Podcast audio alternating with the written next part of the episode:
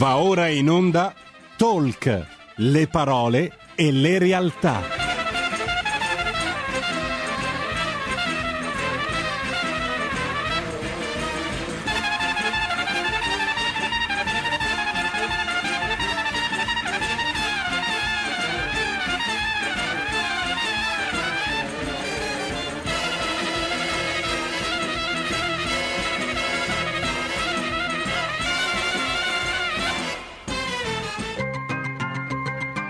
Carola Rossi conduce Envisioning, le voci dell'innovazione.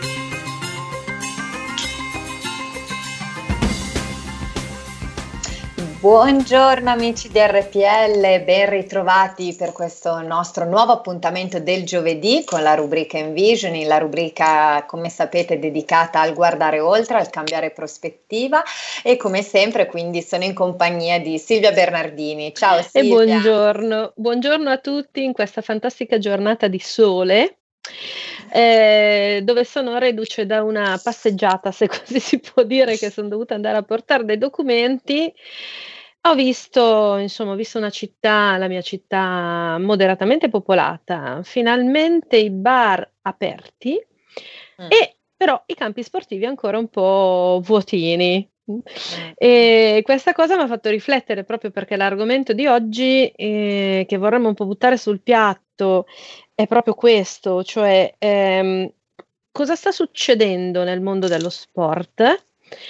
Cosa ha significato il dover rivedere eh, tutto quello che poteva essere un discorso di attività di gruppo? Penso soltanto alle squadre, penso a tutte le problematiche legate proprio anche all'economia, ai campionati, ma soprattutto a ehm, cosa, cosa succede e come si può pensare di innovare anche il mondo sportivo.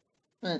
E soprattutto dal punto di vista della comunicazione, quindi noi abbiamo già parlato in altri appuntamenti esatto. proprio di narrazione, di come siano cambiate anche proprio le tecniche eh, dello storytelling, no? del raccontare contenuti e sicuramente anche il mondo sportivo sta seguendo questo filone, quindi oggi in particolare parleremo di comunicazione secondo me in generale e esatto. lo facciamo tra l'altro Silvia con un ospite che vabbè, è un volto e una voce direi che non ha bisogno di tante presentazioni perché anche chi ci sta seguendo dai social in realtà ha già intravisto l'ospite che, che, ci ha raggiunto, quindi io darei subito il benvenuto a questo punto, Silvia. Quindi benvenuta Massimo Caputi, buongiorno Massimo. Ciao, buongiorno. Ciao, buongiorno. Eccoci, anche per chi ci stesse seguendo invece solo da, da DAB, da radio, ovviamente avrà subito riconosciuto la tua voce Massimo, perché appunto sei uno dei, dei protagonisti, direi di tutti i media, perché radio, televisione, insomma, eh, non, non, ti sei fatto mancare nulla, quindi chi meglio di te, insomma, poteva accompagnarci in questa eh, in questo appuntamento proprio per analizzare, vedere un po' che cosa sta succedendo e che cosa è successo no? nel mondo anche della comunicazione, della telecronaca in generale. Quindi grazie per essere qui con noi. Grazie a voi, un piacere, un piacere. Ecco Massimo, guarda, ovviamente non hai bisogno di grandi presentazioni, non ti chiedo sì, ovviamente no, io... di dirci eh, esatto, però mi sono proprio... astenuta, di solito dico ma raccontaci un po' chi sei, cosa certo, fai? certo. Direi che c'è una storicità che si racconta un po' da sola, ecco. Esatto, no, però proprio per entrare un po' anche nel vivo no, di quello che è l'argomento, Massimo, ti direi facci giusto una, un riepilogo di quelle che eh, sono state per te le, le esperienze professionali più importanti importanti proprio appunto per poi accompagnarci a quello che è un po' la, l'analisi eh, dell'argomento di oggi, insomma. Faccio un po' un, un rinfresco della memoria. Diciamo che cercherò di essere sintetico. E, e, allora io innanzitutto ho cominciato a fare questo mestiere eh, nel 1984 e per gioco più che perché eh, eh, volevo che fosse la mia professione, io volevo fare tutt'altro, volevo fare il giudice, però, eh, però sono, avevo due passioni che erano la musica e il calcio e lo sport, ma in particolar modo il calcio. E diciamo la mia passione della musica come DJ mi ha portato a, ad una radio privata, da lì eh, attraverso la passione del calcio a creare diciamo, una trasmissione sul calcio e ho cominciato. Questo mi ha permesso eh, nell'ambito delle radio e delle tv private eh, di Roma di fare quella palestra e quel lavoro di preparazione che mi ha permesso poi nell'86 di fare il salto a Telemonte Carlo e di partecipare al mondiale appunto del, dell'86 in Messico vinto da Maradona. Sono stato fino al 2000 a Telemonte Carlo con eh, grandi soddisfazioni ricoprendo i tanti ruoli, tra cui quello del conduttore di Galagol, che fu la prima trasmissione che portò una donna nel calcio, Alba Parietti, e, e successivamente Goleada. Poi sono stato in RAI per altrettanti 15 anni, 16 anni, con le edizioni di Quelli che il calcio, ho presentato la Domenica Sportiva e, e, e anche ho fatto l'inviato all'Isola dei Famosi. Poi eh, sono stato per sette anni responsabile della redazione sportiva del Messaggero. Questo mi permette di dire che cosa? Insomma, che quelli che sono i media tradizionali, la televisione, la radio, il giornale, li ho attraversati ricoprendo tutti i ruoli, sia eh, in prima fila che anche come responsabile e ho anche fatto il direttore della comunicazione per due anni degli internazionali Italia di tennis. Evidentemente eh, diciamo la cosa bella di, mia, di, questo mio lavoro, di questo mio excursus ormai lungo 37 anni, eh, è ehm, quello di essere passato dall'analogico al digitale, di aver vissuto questa trasformazione, di aver capito che passi in avanti sono stati fatti e, e anche quanto era eh, diciamo affascinante e, e, e, preistorico quello che facevo prima, per quanto è diciamo, una scoperta continua e tutto molto veloce di immediato ora. Eh, quindi diciamo, racco- questo diciamo, è il mio racconto. Chiaramente essendo uomo di comunicazione, negli ultimi anni e in particolar modo in questa fase di questi mesi mi sono dedicato a, a, a, scoprire, a lavorare, a comprendere quelli che sono nostri, le nostre nuovi strumenti, le piattaforme, i social e, e, tutto quello che c'è e oggi, e chiudo quindi diciamo questa sintesi dopo aver fatto le telecronache, aver dato la voce per primo insieme a Bulgarelli alla PlayStation dal gioco del FIFA e, e bla bla bla, ehm, che oggi per esempio una cosa su cui mi sono eh, dedicato anche con, la, con un'agenzia di comunicazione che ho fondato 11 anni fa che è la DMTC eh, sui podcast. Mm. Vedi, ecco, quindi davvero una, un'esperienza davvero ampia, proprio appunto, era, era doveroso questo, questo, tuo riepilogo proprio per, per, farci capire meglio, esatto, come hai detto tu, hai toccato un po' tutti i vari media. Ecco, Massimo, proprio alla luce della, della tua esperienza, quindi, come pensi che sia cambiato negli anni eh, il modo di fare telecronaca?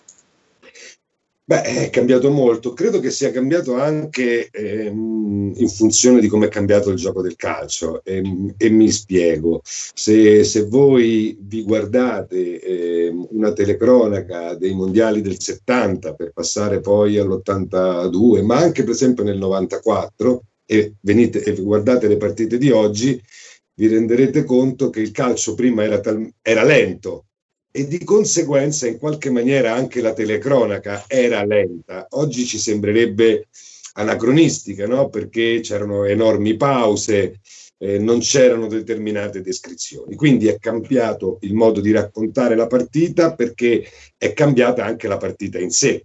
Eh, questo è un aspetto secondo me fondamentale. Poi è evidente che eh, c'è una personalizzazione, c'è una crescita, c'è un modo di eh, griffare eh, la telecronaca che eh, l'ha resa eh, diciamo completamente diversa non solo nei ritmi ma anche nel linguaggio. Um, io personalmente credo che um, pur trovando giusto uh, tutto quello che, che, accade oggi, perché ripeto al passo coi tempi non si può dire eh, che è sbagliato perché è fatto in una maniera rispetto a un'altra, perché appunto sono cambiati sono cambiate tante cose, però credo sempre che la telecronaca sia la telecronaca e non una radiocronaca. Quindi eh, è evidente che il protagonista eh, è il video e quindi il compito di un telecronista è di accompagnare il racconto, de- la, la visione della partita a chi sta vedendo la partita. Quindi è inutile che mi si venga detto che il giocatore prende la palla col destro, se la mette sul sinistro e poi crossa, perché quello lo vedo anch'io quindi probabilmente oggi secondo me c'è un po' troppo parlato, pur riconoscendo appunto, come vi dicevo, un cambio evidente sia delle partite che del modo di raccontarle. Beh, io ho in mente mh, la, il campionato dell'82 che mi sono vista in montagna con mia nonna, vista una parola grossa, nel senso che io ho presente queste monoriprese da un punto solo, dove vedi semplicemente gente che correva e sentivi la voce e, e, più diciamo era emozionante la voce del cronista, più ti sembrava di vedere meglio quello che stava accadendo nel campo. Adesso ci sono delle riprese incredibili, poi c'è la moviola, ci sono tutti questi strumenti che ti permettono di monitorare da mille punti di vista quello che succede. Credo che anche la tecnologia abbia giocato la sua parte eh, no, ne, ne, nell'implementare una visuale che però non è più una visuale emotiva, è più quasi una, una visuale che vuole oggettiv- oggettivizzare quello che accade nel campo. Guarda, io ehm, credo che l'unica cosa che non mi piace è che non può essere la telecronaca la protagonista di una partita di calcio, ecco. rimane sempre la partita di calcio. Eh certo. Mm. E però quando inizi a vederla, cioè quando inizi a, non, a vederla troppo e emozionarti meno, mi chiedo se non ci sia un passaggio o se non sia invece il risultato della propria esperienza. Cioè io a volte faccio fatica a vedere le partite adesso, perché... C'è una difficoltà perché ce ne sono troppe. Ah, ok. no, credo, adesso, credo, questa è una mia, questa è una mm. mia opinione, nel senso che mh, è ovvio che oggi ci sia, la possi- cioè, un, ci sia una fruizione eh, enorme, straordinaria, che comunque è, è, una forma, tra virgolette, chiamiamola di democrazia stupenda, no? perché comunque certo. tutti possono vedere tutto. Però è altrettanto vero che eh, come si dice, mm, un po' quando tu anche da un punto di vista del cibo, no? Uh-huh. Una cosa ti piace e, e, la vuoi ancora di più perché la aspetti. Se te la proponessero tutti i giorni, probabilmente quella cosa che tu che a te piace così tanto e che desideri mangiare, eh, ti verrebbe, non dico a noia, ma sarebbe più scontata. Ecco, io credo che oggi anche il fatto di, eh, di vedere con meno cioè di avere un piccolo distacco nei confronti delle, del prodotto calcio, in questo caso delle partite, certo. sia perché ce ne sono talmente tante, io per esempio ogni, ogni giorno, nonostante mia moglie mi sopporti ormai da 30 anni, eh, passa e eh, mi dice ma pure stasera c'è una partita. Cioè, anche stasera c'è una partita. Anzi ce ne sta più di una. Esatto.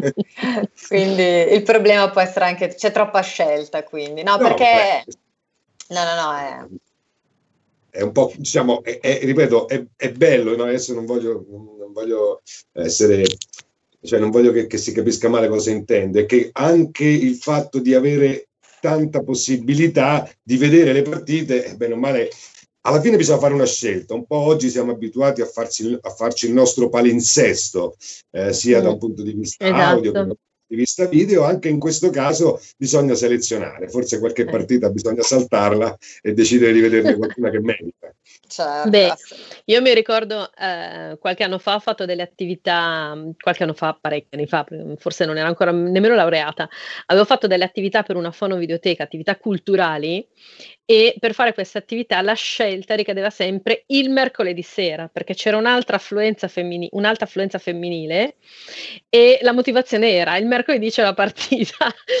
E quindi il signore vanno a fare altro, sono libere di andare a fare qualcos'altro perché non amano il calcio. Quindi adesso non abbiamo più questo problema. Ogni sera potrebbe essere una sera di libertà al femminile diciamola così. Sì. Eh, sì. Anche se ci sono sempre più donne che si appassionano sì. e si sono appassionate e seguono il calcio. Eh. È sì, vero. questo è vero, questo è vero. È vero, è vero, ormai è proprio, piace molto anche alla, al mondo femminile, assolutamente. Ecco Massimo, tu appunto sei uno, credo poi anche dei, dei, giornalisti sportivi più attenti proprio anche all'utilizzo di queste nuove tecnologie, tant'è che a un certo punto della tua carriera eh, senti l'esigenza eh, di dover trasferire anche la tua esperienza ai giovani e nasce un bel progetto, Cronista Digitale. Vuoi spiegarci un po' meglio di cosa si tratta? Sì, anche se poi tu hai spiegato bene sia la motivazione che poi quella che è la ricaduta uh, a terra, diciamo, mh, proprio mh, alcuni anni fa, uh, tre anni fa, beh, poi è stato, diciamo, messo in pratica due anni fa, ehm, ho pensato che, che, che era giusto mh, da parte mia restituire eh, quella che è stata la mia esperienza, la mia conoscenza nell'ambito appunto della comunicazione e del giornalismo a quei giovani che, che volessero oggi intraprendere questo tipo di mestiere. Eh, oggi un mestiere se vogliamo, più a tutto tondo rispetto a un tempo. In che senso? Nel senso che mentre prima c'era una specializzazione superiore e maggiore, eh, eri il giornalista della radio, eri il giornalista della televisione, eri il giornalista della carta stampata. Oggi eh, credo che questo oh, concetto sia mh, eh, troppo limitativo perché oggi un giornalista, dovunque lavori, è tenuto a saper fare più cose, eh, perché comunque deve eh, saper fa- fare un audio o piuttosto che un video, probabilmente deve anche eh, saper tagliare un video e un audio, deve poter scrivere un, un articolo di 50-60 righe, ma al tempo stesso fare un tweet di 200 eh, caratteri, piuttosto che anche eh, sintetizzare una notizia. Eh, quindi ehm, proprio perché tanti sono gli strumenti e quindi una eh, notizia o un commento ha una declinazione in varie forme. E se prima, perché dico che diciamo, no, non basta più essere il, un giornalista radiofonico, un giornalista televisivo, un giornalista della carta stampata. L'esempio più lampante ce lo può dare uno degli strumenti più vecchi, e cioè il giornale. Oggi se tu sei dentro un giornale comunque devi scrivere sulla carta, ma devi saper scrivere anche sul, sul web, devi comunque saper fare un, un, un, lancio su uno dei vari social, piuttosto che mettere un, un audio, fare di una notizia un tuo racconto audio, piuttosto che addirittura fare un video e quindi anche eventualmente in diretta siccome ho avuto la fortuna, probabilmente mh, non so se ho fatto bene qualcosa, però ho avuto la fortuna di, saper, di, di, di cavalcarli tutti questi strumenti. E allora, siccome so che ci sono tanti giovani, che vo- anche non giovani, eh, o meno giovani, che, che, vogliono intraprendere... Diversamente giovani, ecco, diversamente, esatto, diversamente giovani, che vogliono intraprendere questa, questa attività eh, mi, mi, faceva piacere e mi fa piacere trasferire una serie di esperienze, aiutarli, eh, ma, ma, aiutarli, eh, diciamo, eh, perché credo che oggi, per esempio, uno dei, di, non dico dei difetti, ma uno dei piccoli pericoli o grandi pericoli che si corrono è che questa immediatezza nell'arrivare a fare cose, eh, perché mentre prima eh, serviva entrare in una radio, serviva entrare in una televisione o in un giornale. Oggi, in fin dei conti, ognuno di noi può farsi la sua televisione. Non si può fare forse il giornale perché quello va stampato, però si può fare un giornale online, si può fare, si può fare un... un blog. Esatto, e puoi farti il, la tua, tra virgolette, radio perché hai gli strumenti per poterlo fare e, e la stessa cosa della televisione. Qual è, la, secondo me, il, il pericolo? È che sia troppo facile l'accesso e dunque non ci siano le basi e quella formazione e quella anche comprensione dell'importanza che si ha nello scrivere, nel parlare, eh, sia in radio che in televisione e quindi eh, anche questo secondo me mh, da un punto di vista deontologico sarebbe, è importante per chi lo vuole fare di professione, poi chi si diverte è un altro discorso. Eh, e poi anche quelle piccole o grandi tecniche eh, per riuscire meglio nel fare il proprio, il proprio lavoro. Quindi questo diciamo, è il concetto di cronista digitale. È partito con, eh, ed è tuttora con una pagina Facebook dedicata. Io per un periodo mi sono fatto mandare eh, tutti i, i, tentativi o comunque que- coloro i quali avessero fatto delle telecronache o delle radiocronache per poter dal- o delle interviste per dare loro, poi rimandare a loro eh, attraverso appunto la pagina Facebook e non solo, di ehm, eh, i consigli, no? Guarda, così hai fatto in questa maniera, secondo me dovresti fare in quest'altra e cose di questo tipo.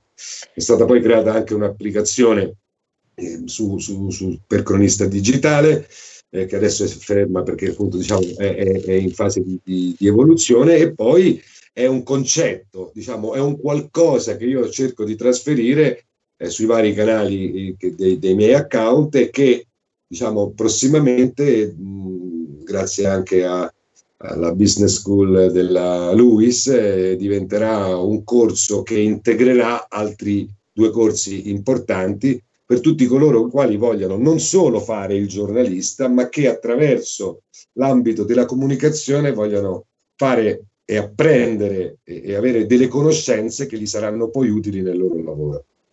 Mm. E questo è molto, è molto, importante perché a me è piaciuto molto la parola deontologia, mm. nel senso che eh, poter um, usufruire di un'esperienza eh, maturata in un contesto dove, ad esempio, la correttezza linguistica aveva un senso, il senso del rispetto dell'altro, a prescindere dal punto di vista, era comunque una cosa molto importante. Sono, mm, sono cose che mm, ogni tanto mm, nei giovani eh, si stenta a far passare correttamente. Eh, come se il sistema educativo oggi partisse dal presupposto che o regola o morte. Allora, le regole sono fatte per essere rispettate, ma a volte mancano gli esempi che sono la prima cosa che stimola il rispetto delle regole. E quindi il fatto di poter, eh, diciamo, affiancare una professionalità che invece è nata in un periodo in cui io dico, eh, eh, c'era ancora il timore di Dio, perché io mi ricordo l'ansia di, di, arrivare a casa col voto brutto, che c'era tutta, invece adesso hai quasi l'ansia di arrivare a casa col voto bello perché non puoi mandare i tuoi genitori a sgridare l'insegnante, no? cioè questo ribaltamento, questa troppa libertà, e poi lo dico da anarchica, sotto sotto, però ci deve essere una base, no? E eh, questa esperienza, questa tradizionalità che ha portato a queste riflessioni così profonde, secondo me è molto interessante. Ed è molto interessante perché è l'esempio di correttezza che guida prima con l'azione che con la parola. Ma poi anche la parola deve essere declinata in una logica interessante. E questa cosa qui, secondo me, ha, ha un valore impagabile da questo punto di vista. Mm. No, poi lo trovo molto importante, soprattutto come diceva anche Massimo, per i giovani, no? perché magari appunto sono meno abituati a quel senso di anche un po' di studio su determinati argomenti, perché esatto, adesso effettivamente è tutto molto facile, no? chiunque può giustamente aprirsi un sito, farsi dei podcast, però a volte si sottovaluta eh, che dietro un, ci deve essere uno studio, ci sono delle regole, ci sono dei metodi anche comunicativi da da, dover mantenere e questo quindi credo che sia importante condividerlo proprio a livello di formazione eh, per chi giustamente vuole approcciarsi a questo mondo, perché se no eh, si rischia secondo me di deprofessionalizzare un po' il settore no? e a quel punto poi diventa anche difficile andare a individuare eh, i professionisti seri eh, da chi invece magari lo fa semplicemente per gioco, per divertimento. Poi c'è secondo me un qualcosa, una, una differenza. Allora, noi viviamo oggi nell'epoca l'epoca della comunicazione. Oggi la comunicazione è al centro, ma non bisogna confondere la comunicazione dal giornalismo. Sono due cose diverse. Esatto. Massimo, siccome questo è un tema molto importante, noi dobbiamo però fermarci per un minuto di pubblicità, quindi lancerei la pubblicità e riprendiamo l'argomento tra poco. Porta con te ovunque RPL la tua radio. Scarica l'applicazione per smartphone o tablet dal tuo store o dal sito radiorpl.it. Cosa aspetti? Dal 1849 Brescia è la leonessa d'Italia perché Brescia, i bresciani e le aziende bresciane non mollano mai. La Sargom di Rodengo Saiano Brescianissima è sempre più forte per vendere, lavorare e trasformare articoli gomma plastica tecnico-industriali. Alla Sargom, via Gaetano Bertoli 15 Rodengo Saiano, Brescia, troverete nylon, berlin, PVC, silicone, Vulcolan, plexiglass, policarbonato sia in semi lavorati che in prodotti finiti a disegno cliente. Grazie Brescia. Da Sargom, Rodengo Saiano, Brescia. Stai ascoltando RPL. La tua voce libera, senza filtri né censura. La tua radio. Ben ritrovati amici di RPL, siamo sempre qui in collegamento con Silvia Bernardini e Massimo Caputi che oggi è venuto a trovarci per parlare direi di comunicazione proprio in generale. Con, uh, con Massimo nella prima parte abbiamo fatto proprio un bel excursus di come eh, sia cambiato e stia cambiando anche proprio il modo di eh, fare comunicazione, di fare telecronaca eh, in generale. Nel frattempo mi avvisa dalla regia che abbiamo una telefonata in linea quindi prenderei l'ascoltatore. Pronto, buongiorno, con chi parliamo? Pronto, mi senti? Sì, perfetto, buongiorno, con chi parliamo? Perfetto, ciao, buongiorno, buongiorno, vi seguo, sono Walter dal Friuli Venezia Giulia, buongiorno. Ciao Walter, buongiorno. Allora, buongiorno. Vi seguo, buongiorno. vi seguo un po' tutti e un po' tutte.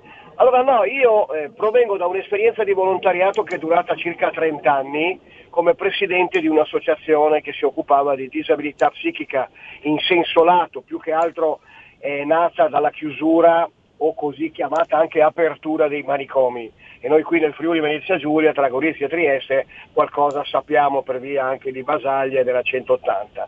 Eh, quando si parlava di comunicazione con gli psichiatri e con gli psichiatri parlavano di comunicazione con noi e si parlava quindi di una comunica barra azione, no? quindi una parola che include anche l'azione dentro il comunicare, si, ci si appoggiava molto all'ascolto che però diventava poi eh, importante per fare una buona comunicazione. Cosa significa in due parole, poi vi lascio che vado a prendere mio nipote in asilo? Eh, significa praticamente che soprattutto bisogna tornare, tornare o ritornare veramente alla verità, alle cose vere, quelle non tra virgolette, le cose vere. Quindi noi dobbiamo imparare di nuovo a comunicare certo la deontologia, tutta una serie di cose e di, anche di paletti da mettere per chi fa le cose male, ma soprattutto creare una classe soprattutto noi che veniamo da un'esperienza di movimento come quello della Lega o che siamo nel movimento della Lega,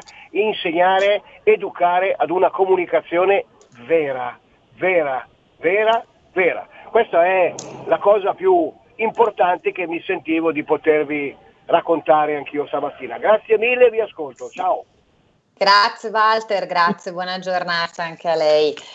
Ottimo, beh, eh, sì, un, un, un, concetto che condivido, nel senso di la, la sostanza, forse anche no? un po' della verità, no? E, onestà più che altro, onest- esatto. poi la verità non è mai in un punto unico, no, esatto, senso, esatto. quindi onestà rispetto magari alla capacità di, di, di, comunicare delle cose un pochino più vere, ecco. Certo, certo. E rientra però, secondo me sempre un po' nel concetto però di deontologia di cui parlavamo prima, esatto. perché appunto se si segue un certo codice etico... Però mi piacerebbe riprendere quello che appunto diceva Massimo, esatto, anche esatto, sul concetto perché... di onestà, cioè comunicazione o giornalismo, esatto, perché forse perché la differenza, esatto, ci aiuta Walter anche a capire. ci ha dato un bell'asset in effetti.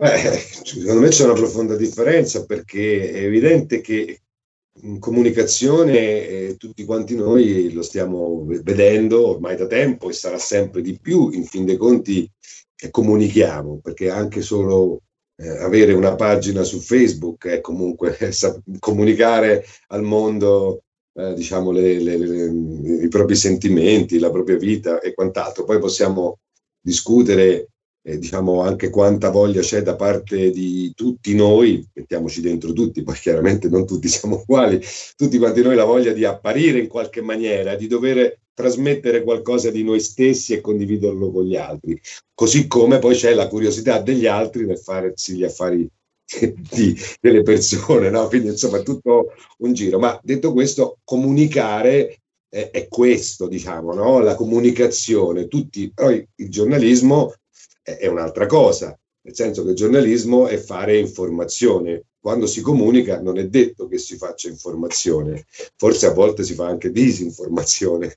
Quindi, esatto. eh, eh, quindi esatto. credo che, che, il giornalismo sia qualcosa che eh, distingue eh, la comunicazione, che si distingue dalla comunicazione perché è, è, ha come obiettivo quello di informare di, di, di, di saper anche, come dire, leggere e spiegare determinate cose a seconda degli ambiti, è evidente, no? E, però credo che su questo bisogna, bisogna eh, non solo distinguere, ma anche capire che non è banale, anche se poi forse lo è, e non voglio entrare nel merito se è giusto o no che ci sia l'ordine o gli ordini, però fare il giornalista non è che chiunque si alza una mattina, si sveglia e dice sai che c'è, io da oggi faccio il giornalista.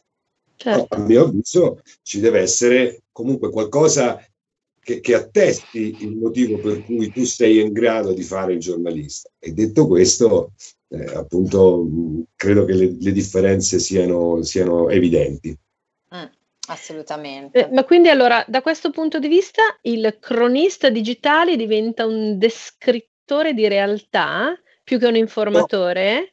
No, no, no secondo me il cronista digitale ha due, eh, ha due principali obiettivi. Quello di dare consigli eh, okay. e tecniche, e tecniche okay. e, e, secondo di attraverso, oh, oltre a, a, a, appunto ai consigli e alle tecniche, che sono alcune, quelle che sono le regole fondamentali per essere onesti eh, intellettualmente e perché quello che tu scrivi sia un qualcosa di, eh, di credibile.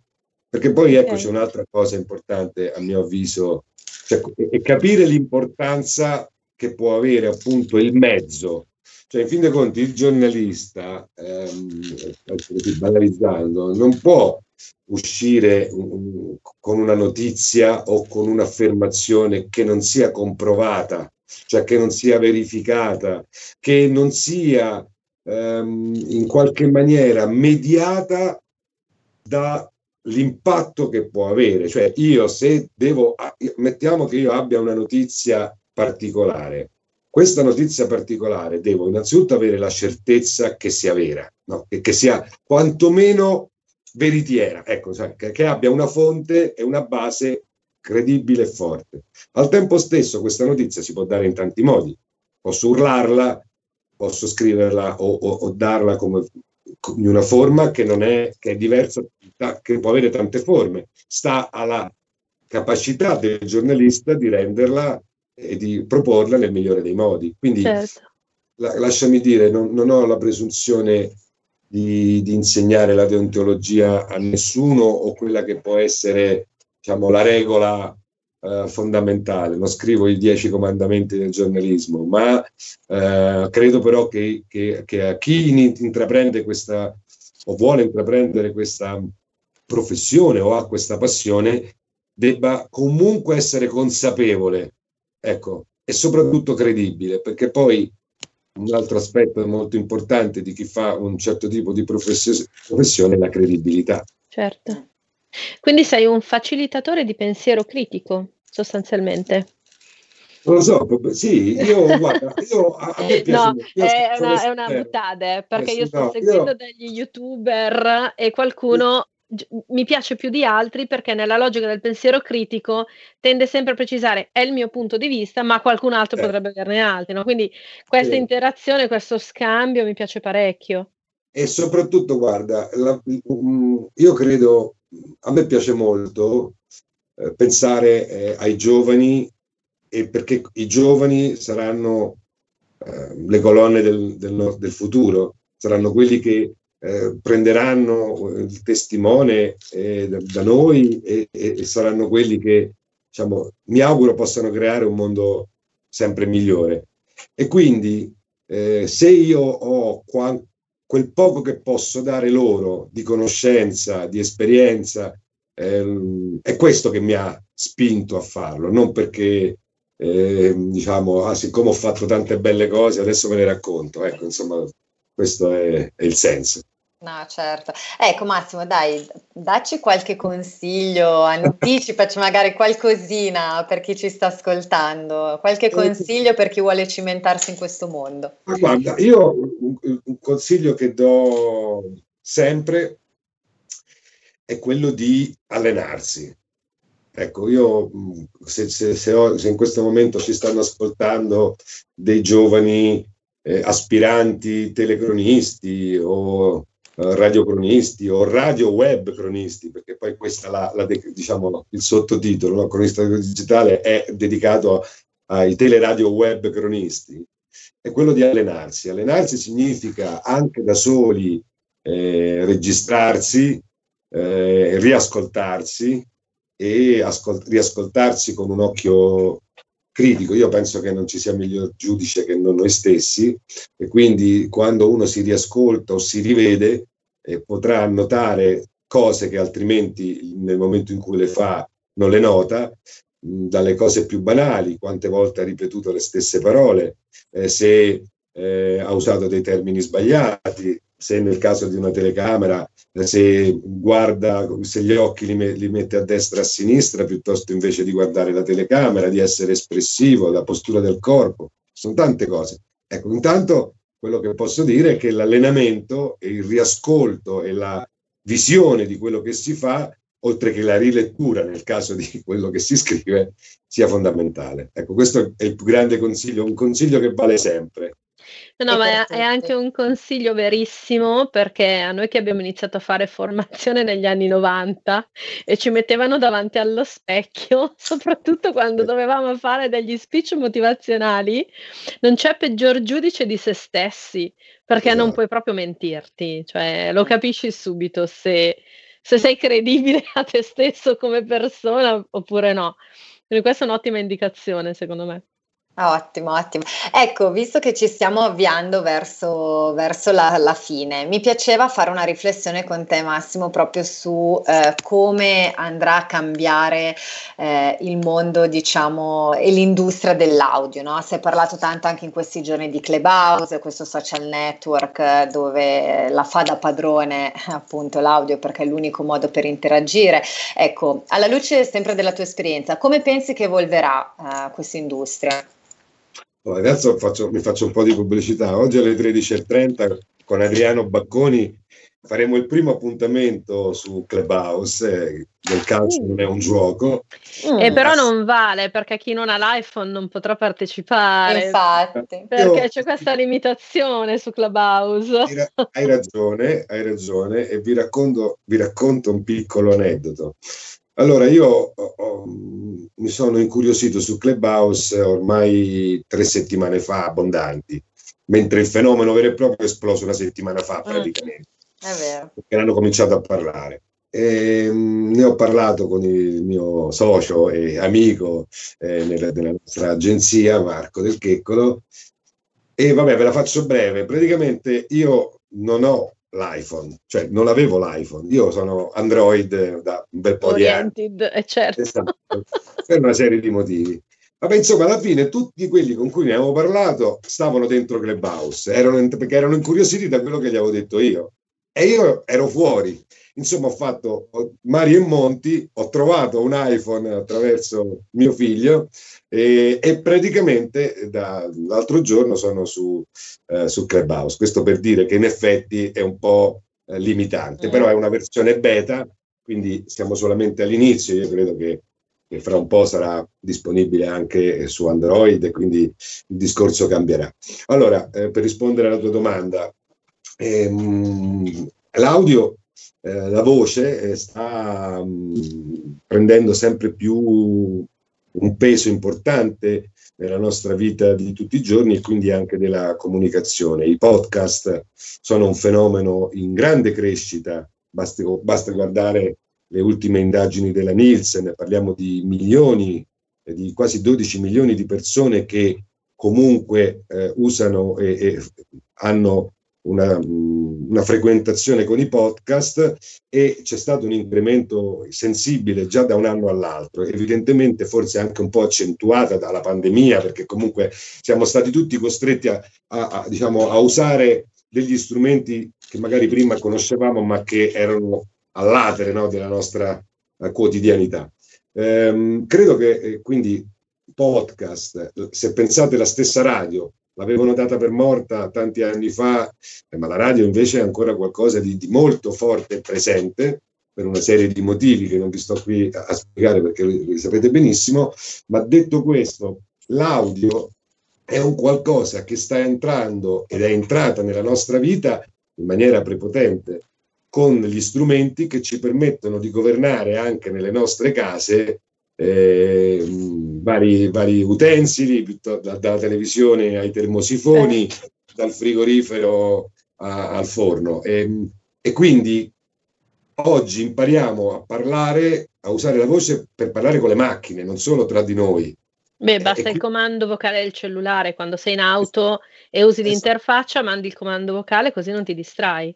Quindi questo significa che eh, l'audio eh, è un qualcosa che ci sta diventando veramente molto ehm, frequente, cioè è, un qualcosa su cui stiamo veramente ehm, eh, basando e comunque organizzando una parte della nostra vita e ci permette non solo di, di, di, diciamo, di comandare e di interfacciarci con le cose, ma al tempo stesso è quello strumento che mi permette di fare altro e, e però ascoltare. E quindi diciamo queste due cose secondo me vanno un po' di, di, di, pari passo e quindi credo che il 2021 sarà un anno importante per la voce. Mm. Ottimo, segniamoci questa, questa affermazione che ci riaggiorniamo poi verso fine anno. No, però scherzi a parte, sì, penso anch'io e come hai detto tu, il 2020 penso che abbia dato un'accelerata notevole, proprio magari inizialmente proprio per esigenza, perché non, venendo a mancare magari appunto una parte di socialità fisica, ovviamente gli altri mezzi e la voce hanno preso una valenza preponderante, però molto probabilmente ci ha fatto anche rendere conto di quanto effettivamente continui a essere uno strumento fondamentale. Tra l'altro la voce a mio avviso è anche appunto non solo ormai il mezzo attraverso il quale ci troviamo come, come dicevate voi a governare anche gli oggetti, ma resta comunque uno degli elementi principe per trasferire emozioni perché comunque è vero, con l'immagine c'è la postura, c'è la cosiddetta appunto eh, comunicazione non verbale, però la voce secondo me resta ancora eh, veramente lo, è lo immediata. principe. E soprattutto è, è esatto, è immediata ed è difficile, cioè no, non tradisce i sentimenti che, che trasmetti, no? Nel senso. Tutto ti costringe a un'attenzione, cioè mm eh, quello che, che, che, viene sentito, quello che tu ascolti con la voce eh, ti costringe, ti cattura in qualche maniera e quindi entra molto più facilmente, cioè la visione, tranne alcuni momenti, eh, poi sei distratto, cioè non hai la concentrazione, cosa che invece eh, la voce e il tono della voce, e quindi di conseguenza poi i contenuti, eh, ti, ti danno questa ehm, ti fanno reagire in una maniera completamente diversa. Fateci Implica caso. Implica una capacità riflessiva diversa. Sì, proprio perché non è, è, meno veloce, perché va pensata e c'è sì. un tempo in cui io parlo, no? ci sono delle pause in cui io eh, propongo dei contenuti e quindi dall'altra parte c'è ugualmente un tempo di acquisizione e di risposta un pochino più, probabilmente più pensato, ecco. Sì, sì, assolutamente. Mm. E hai visto dei cambiamenti con l'utilizzo di nuove tecnologie o pensi che comunque l'utilizzo della voce sia rimasto identico? Vabbè, è chiaro che ehm, è rimasto, la, la, forza è rimasta la stessa, anzi, come stavamo dicendo, è aumentata, no?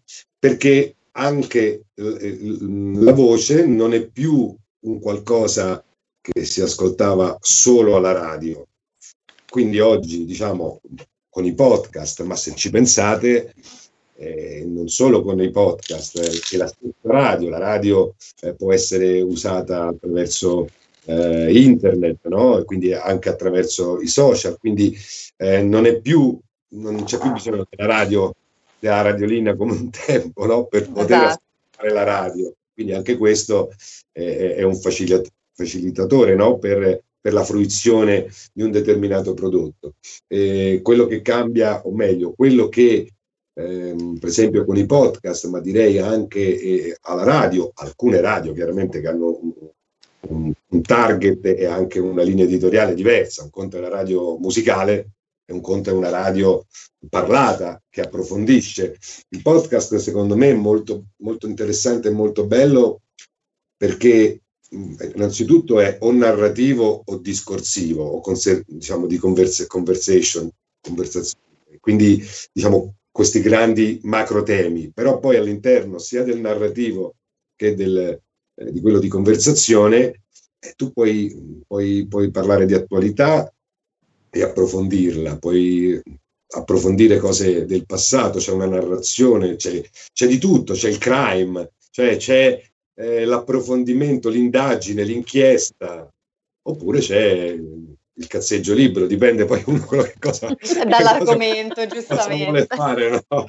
Però diciamo che, che il podcast eh, in particolar modo, e eh, chiudo da questo punto di vista, eh, è anche un modo che molte aziende stanno scoprendo ehm, che, che, è uno strumento interessante, non solo perché hanno visto eh, banalmente eh, che eh, chi a, ascolta i podcast ha una capacità di ricordare il prodotto eventuale che viene lanciato superiore a quello della televisione. Sembra una cosa banale, ma per chi fa questo tipo di... No, no, eh, è fondamentale. Ha, esatto. Due, perché permette di raccontare se stesse. Oggi le aziende hanno sempre più eh, interesse e voglia di raccontare se stesse perché, come si legge, non si va più verso un'azienda solo perché quell'azienda è l'azienda che fa eh, che so, il prosciutto buono, ma perché oltre diciamo vende questo prosciutto, quello che volete, quella scatoletta in una maniera perché fa determinate cose, eh, perché ha un, eh, una visione su certe cose, perché rispetta l'ambiente, perché piuttosto si preoccupa di altre cose. Quindi, capito? Quindi anche questo... Perché associa nel racconto tutta una serie di valori coerenti eh, col messaggio esatto. che vuole passare. Esattamente. Assolutamente. La capacità della sintesi mi contraddistingue oggi. Brava Silvia, tra l'altro poi vista l'ora ormai siamo, siamo, in chiusura, quindi siamo ai saluti. Massimo, dove possono trovarti gli ascoltatori? Ma guarda, eh, diciamo che mi possono trovare sicuramente su, con il mio sito, è appunto Massimo Caputi, e poi eh, su, eh, su, Facebook c'è una pagina ufficiale, su Instagram, su Twitter, su Clubhouse, su LinkedIn. Oh, so, il mio nome è quello, sono Massimo Caputi e quindi... È facile identificarti. Sì, assolutamente sì, assolutamente sì. Perfetto, Massimo, grazie mille per essere stato qui con noi oggi, è stata davvero una grazie. chiacchierata super piacevole e interessante, quindi speriamo di, di, rincontrarci. Buon lavoro e in bocca al lupo per tutti i tuoi progetti futuri. Grazie. E magari ci sarà una nuova chiacchierata verso la fine dell'anno per capire come sta andando Cronista Digitale. Bene, con molto piacere, vi ringrazio, buona giornata a tutti. Grazie, arrivederci. Grazie a tutti, noi vi diamo ovviamente appuntamento a settimana prossima e vi auguriamo buona giornata. A presto.